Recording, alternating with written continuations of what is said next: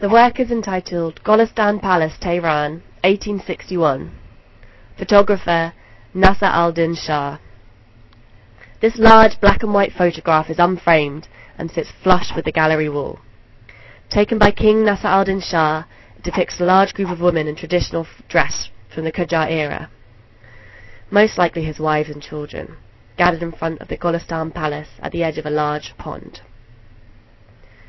The women's faces are reflected in the water, creating a mirror image below. The work also sits adjacent to a photograph of the king's wives taken in a large mirror. The two images reflect back on one another. In 2004, Mahmoodian spent time at the Golestan Palace, which is now home to the Golestan Museum and its rich photographic archive. She spent time researching the lives of those that once lived within its walls.